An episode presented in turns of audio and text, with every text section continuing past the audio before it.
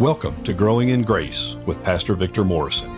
This is a ministry of First Baptist Church located at 1700 Milam Street, Columbus, Texas.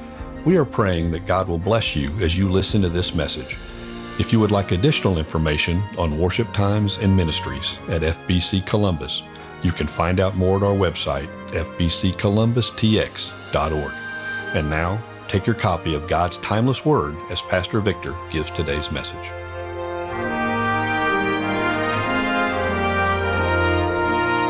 Morning. I first want to say how grateful to the Lord I am for our youth. They did a great job uh, leading us in worship. And what you may not realize is the themes of their songs fit perfectly with the theme of what God wants to say through His Word today. I think that's the most meaningful kind of worship is when it's in proper alignment with God's Word, and then also when it comes from the heart and I could see as each one of them were leading us in worship today how it comes from their hearts. And so, uh, young people, I appreciate you leading us in worship today. Fantastic. You know, security is the primary theme of the passage that we're about to read in Galatians 4. If you would look at it, please. Galatians 4, verse 21, all the way down through verse 31. He's trying to make a connection with the Galatians. And this morning, through the Word of God, it's living, it's active. God is going to be trying to make a connection with each one of you, a personal connection, and saying, Where do you look for assurance of your salvation? You'll notice that in this analogy, there are going to be two sons, there are going to be two mothers, there are going to be two covenants, there are going to be two Jerusalems. And all of it is going to be going for one purpose is it going to be law or is it going to be grace? Is it going to be works or is it going to be faith? Is it going to be self effort? Or are you going to say, no, no, I am depending solely in the finished work of the Lord Jesus Christ? Let's stand as we read these verses. You follow along as I read them publicly. You read along silently in your copy of God's Word. If you don't have a copy, we have Bibles in the pews, or you can look on the screen I'm reading from the uh, English Standard Version, but it says, Tell me, you who desire to be under the law, do you not listen to the law? For it is written that Abraham had two sons, one by a slave woman and one by a free woman. But the son of the slave was born according to the flesh, while the son of the free woman was born through promise. Now, this may be interpreted allegorically. These women are two covenants. One is from Mount Sinai, bearing children for slavery. She is Hagar. Now, Hagar is Mount Sinai in Arabia. She corresponds to the present Jerusalem, for she is in slavery with her children. But the Jerusalem above is free. And she is our mother, for it is written, Rejoice, O barren one who does not bear. Break forth and cry aloud, you who are not in labor, for the children of the desolate one will be more than those of the one who has a husband. Now, you brothers, like Isaac, are children of promise. What a great word.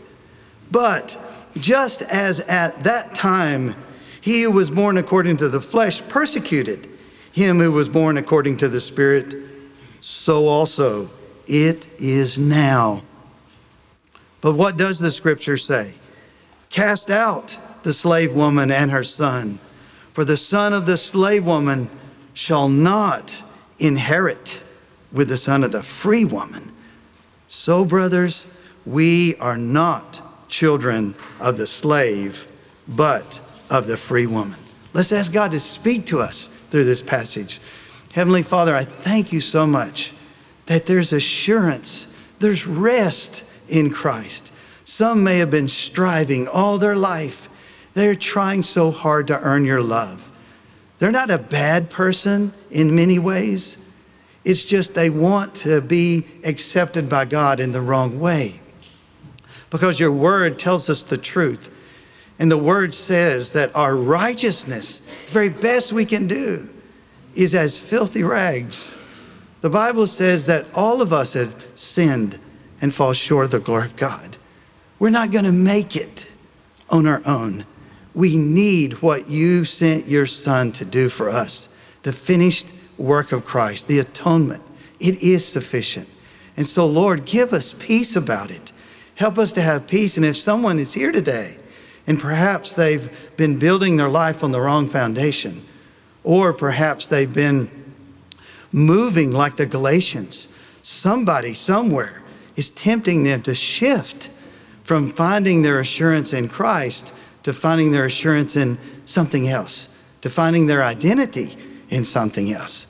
Help them to come back because it is so refreshing to find the freedom in Christ. So bless us as we look in your word. In Jesus' name we pray. Amen. Thank you. You may be seated. Let me give you four different points from this passage today, just as they are here in this, uh, this text. Verse 21, I believe he's giving us an introduction. There's different ways to start, and definitely he begins with a question Tell me, you who desire to be under the law, do you not listen to the law? You see, in his introduction, I think what he's getting at is the basis for their assurance. The context, as you recall, these new Christians in Galatia, they're Gentiles, they're not even Jews. But some Jews called Judaizers, they're legalists. They're coming to these new Christians and saying, It's not enough. What do you mean you've just trusted Christ? What do you mean you're putting your faith in what He did for you? That's not enough. Don't you know you need to be circumcised? Don't you know you need to keep all these traditions and rituals and all these different things? You'll never make it like that. So they're being enticed to depend on their works of the law rather than on Christ's work on the cross. And of course, remember what Jesus said in Matthew 5 17 through 20. Jesus said, I didn't come to abolish the law. So don't throw out the Old Testament. Don't throw out the law. Oh no, it serves a very, very important purpose. But what he said was, I didn't come to abolish it, I came to fulfill it. And that's what he did. He kept the law perfectly. You and I, we can't keep the law perfectly. And that's what Jesus went on to say at the end of that passage in Matthew 5, verse 20. He said, Look, the Pharisees over here are trying their best to keep the law. But if your righteousness does not exceed their righteousness, you'll never enter the kingdom of God. I wonder if it was like a bomb went off when the people heard it. It's like, what? I can't believe this. You see, he was saying, You can't get there by yourself, but I can help you. But, but he said, Don't go back under the law. Are you even listening to what the law would say? It's almost like he's saying, You've got it totally backwards. He's like saying, I was trying my best to follow the law. And I had an encounter, a personal encounter with grace, with Jesus on the road to Damascus. And I totally changed. When he repented, you know what he did? He did a 180 and he said, I've been going the wrong way. I'm going to turn around and do an about face, and I'm going to go in the direction of what Jesus did for me on the cross. And so it's almost like rather than the ABCs, he's, they've got it backwards, so he's going to reverse it. So he's going to go CBA, the consideration of leaving grace. You see, this is not something they had decided. He knew they were already born again. He knew they were already disciples. He knew they started well, but he knew that something was going on inside them, and he calls it out. Is that happening to you today? Tell me, you who desire. You see, they're considering this, but they haven't done it yet. And so Paul's trying to stand in between them and the Judaizers. And as your shepherd, I'll stand in between anybody that tries to get your eyes off of the Lord Jesus Christ. Consideration. That's what they were doing. He's like, I can't believe that you want to put yourself back under the law. And so, what he's doing is he's saying, What is the basis of assurance under the law. Are you sure you want to go there? He said, I don't even think you're paying attention to what the law says. Do you remember in Galatians chapter 3, verses 10 and 11, where he said, For all who rely, let's say that they said, Yes, we're going to we're going to make the law our basis. And he says, Are you listening? Are you paying attention to what they're saying? He said, For all who rely on works of the law, this is chapter 3, verse 10, are under a curse. Why? For it is written, Cursed be everyone who does not abide by all things written in the book of the law and do them. So he said, Okay, if you want to be under the law, if you want to make the law the foundation for your acceptance with God, then just don't mess up like ever, like in your whole lifetime. You got to keep it always. And so I like the way he just kind of slides it in. In chapter 3, verse 11, he says, Now it's evident that no one's justified before God by the law, for the righteous shall live by faith. So he's saying, Don't go down that road. There's a better road over here, and it's called faith faith in Christ. Which brings us back. Look with me again at chapter 4. Let's go to 22, 23. Verses 22 and 23 of chapter 4, he says, You know what I think we need here is an illustration. I think we need an illustration. For it is written, he says, that Abraham had two sons, one by a slave woman, one by a free woman. But the son of the slave was born according to the flesh, while the son of the free woman was born through promise. So you have to know, you have to know this account in Genesis. It really happened. There really was a man named Abraham, married to a woman named Sarah she had a slave who worked with her, who helped her around the house named Hagar. And so, whenever you see this story, you have to know that background in order to understand where he's going with this illustration. Because God had promised him when he was 75 years old, 75 years old, God says, You know what? You're going to have so many descendants, you can't believe. I'm going to bless you with descendants. And he's thinking, okay, I don't have kids and I'm 75 years old. And he's thinking, all right, I'll trust you. But you know what happens? And this happens to us 10 years go by. 10 years is a long time to wait, isn't it? 10 years for a promise? How long you been waiting for some promise? Well, in Genesis 16, verses 1 through 3, not 75 years of age, but at 85 years of age, Sarah becomes impatient. And she says, You know, Abe, 10 years ago, you told me that God told you that we were going to have a baby. But you know what? It's not happening. So I want you to take Hagar and I want you to father a son through Hagar. And so Abraham listened to his wife. Men, don't try to make more of that. Let's just let that go. You know, it's a good thing normally to listen to your wife. But anyway, he listened to his wife, and man, it caused some problems. But you know what's amazing though is whenever he was 99 years old. So now it's like out of the realm of possibility, right? I mean, how many 99 year old men do you know that are going to be able to father a child?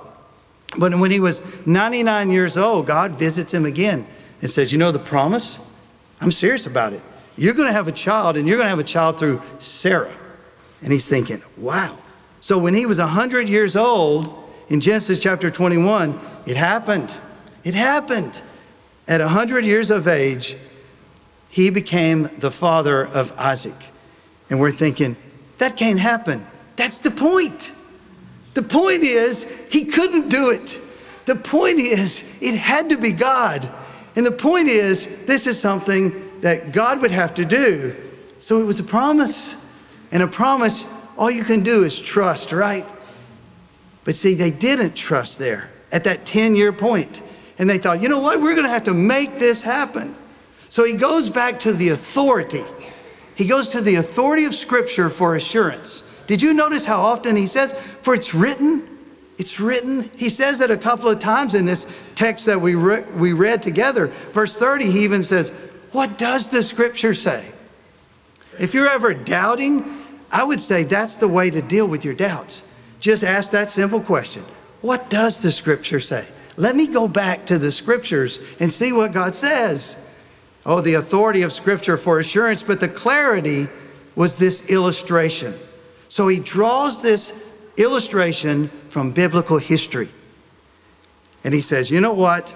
Even though the, there was a difference in origin of these two boys that were born to two different mothers, there was also one more thing. Don't miss it.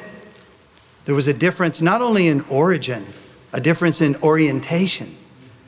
A difference in orientation because it says the child that was born through Hagar was according to the flesh. They made this happen. We've got to make this happen. Maybe that's how you feel sometimes. You feel so guilty over your sin. I've got to, I've got to make this up to God somehow. But you'll never be able to put enough on the scale to make it up to God. And that should drive you to say, all I can do is just fall on his promise that those who trust Christ will be forgiven of their sins. They'll be cast into the sea of forgetfulness. They'll be cast as far as the east is from the west. Let me see, east is from the west. There, I uh, have to turn sideways do that.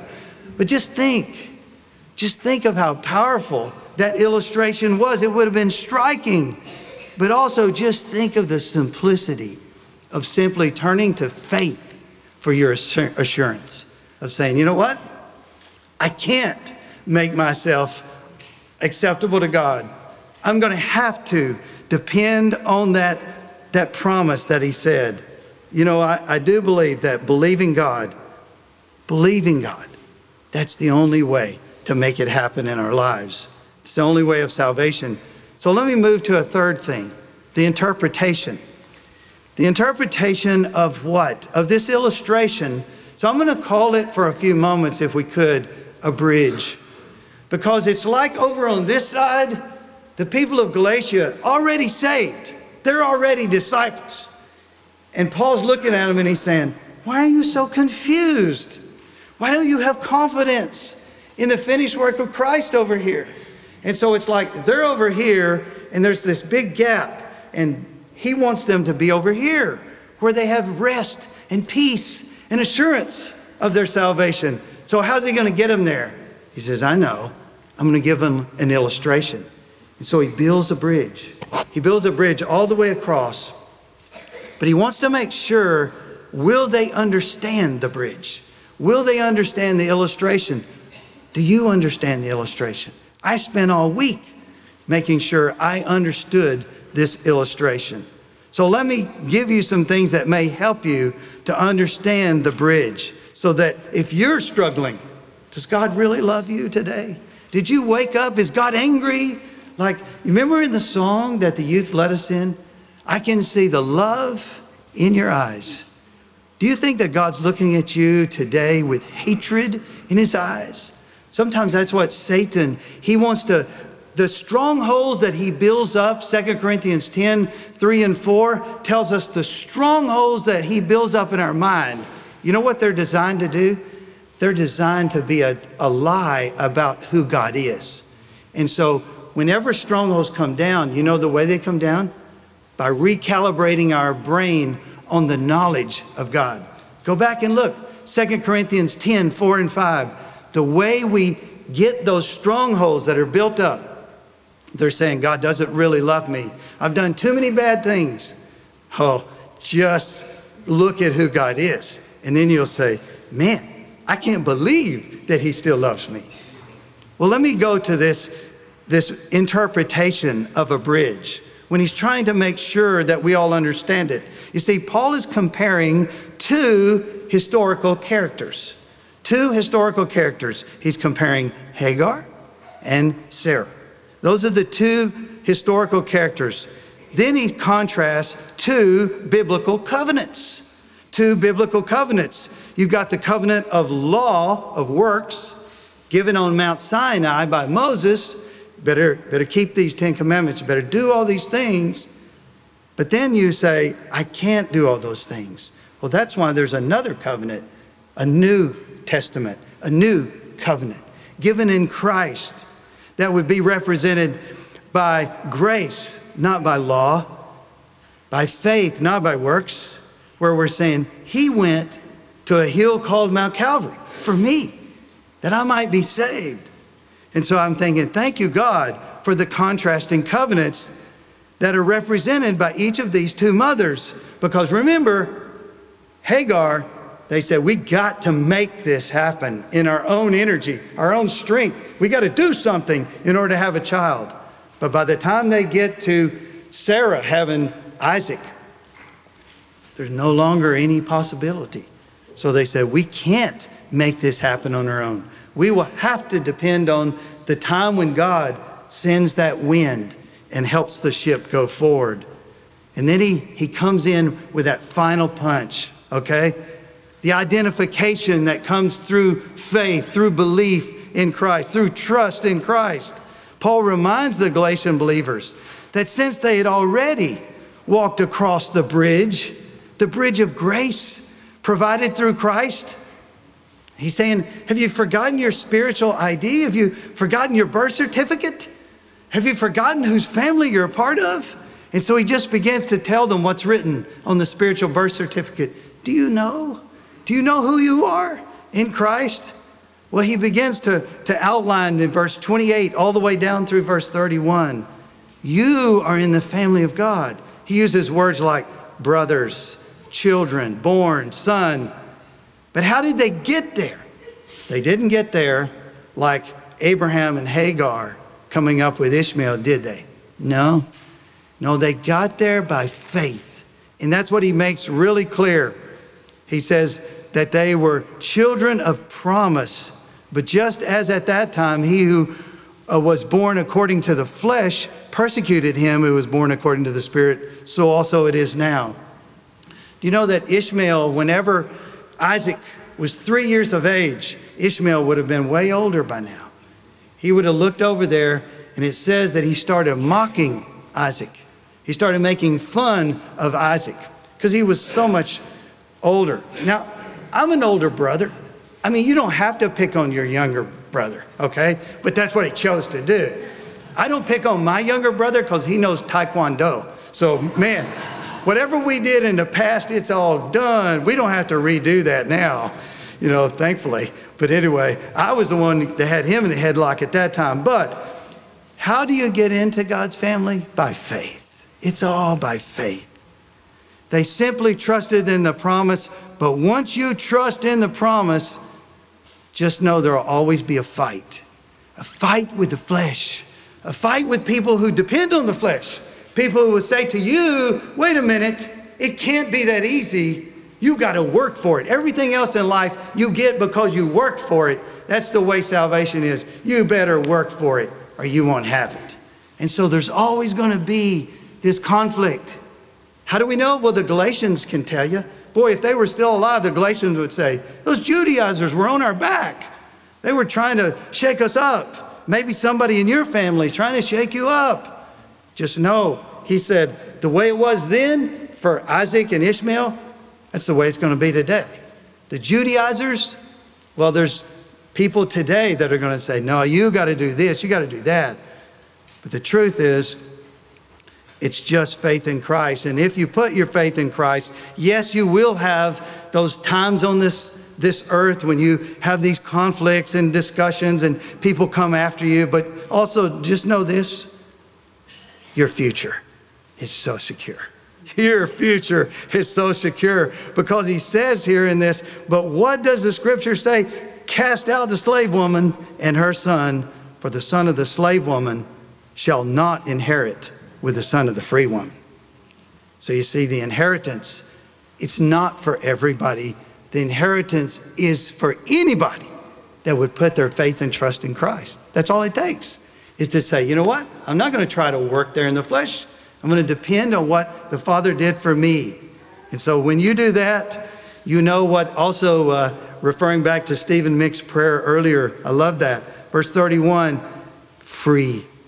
You are free in Christ, free from guilt. Romans 8 1, like he said, there is therefore now, right now, this day, no condemnation to those who work hard? No. To those who are trying to be good? No. There's now, therefore, no condemnation to those who are in Christ Jesus. That's the place. That's the place. You know those words right there on that screen? And this is the testimony that God gave us eternal life.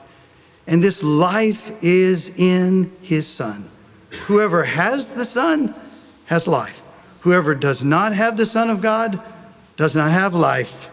I write these things to you who believe in the name of the Son of God, that you may know that you have eternal life. You can have assurance. You can know. And you know how you can know? By the things that are written. That whenever you doubt, you go back to what it says and you think, it tells me if I just have Christ, I have eternal life. I don't care how many mistakes, I don't care what other people say. That's the treasure that I have in Christ. You come to Christ and He will give you assurance. And after that, this book, it will always feed that assurance and help you know you did the right thing, the only thing, in order to know that you have eternal life. I'd be glad to pray with you. And uh, if you need to come and pray at the altar, you're welcome to do that. But let's pray together. Lord, I tried my best today to help us understand this last passage in the doctrinal section. I thank you so much for these timeless words. Lord, it's not just about Galatia, it's about Columbus, it's about Colorado County, it's about Texas and America, it's about the world in 2021. I thank you so much, Lord, how your word speaks. And so maybe you've been speaking through your word today to someone. Holy Spirit, I thank you that you're the one who lifts the veil. You're the one who helps people to understand the truth in order to put their faith in Christ. So please, would you just work with each person here today? Maybe some have put their faith in, in Christ, but they've been depending on something else. And so I pray today they would restore their faith only resting in the finished work of Christ. But we love you, Lord. Thank you for this time to look into your word. In Jesus' name, amen.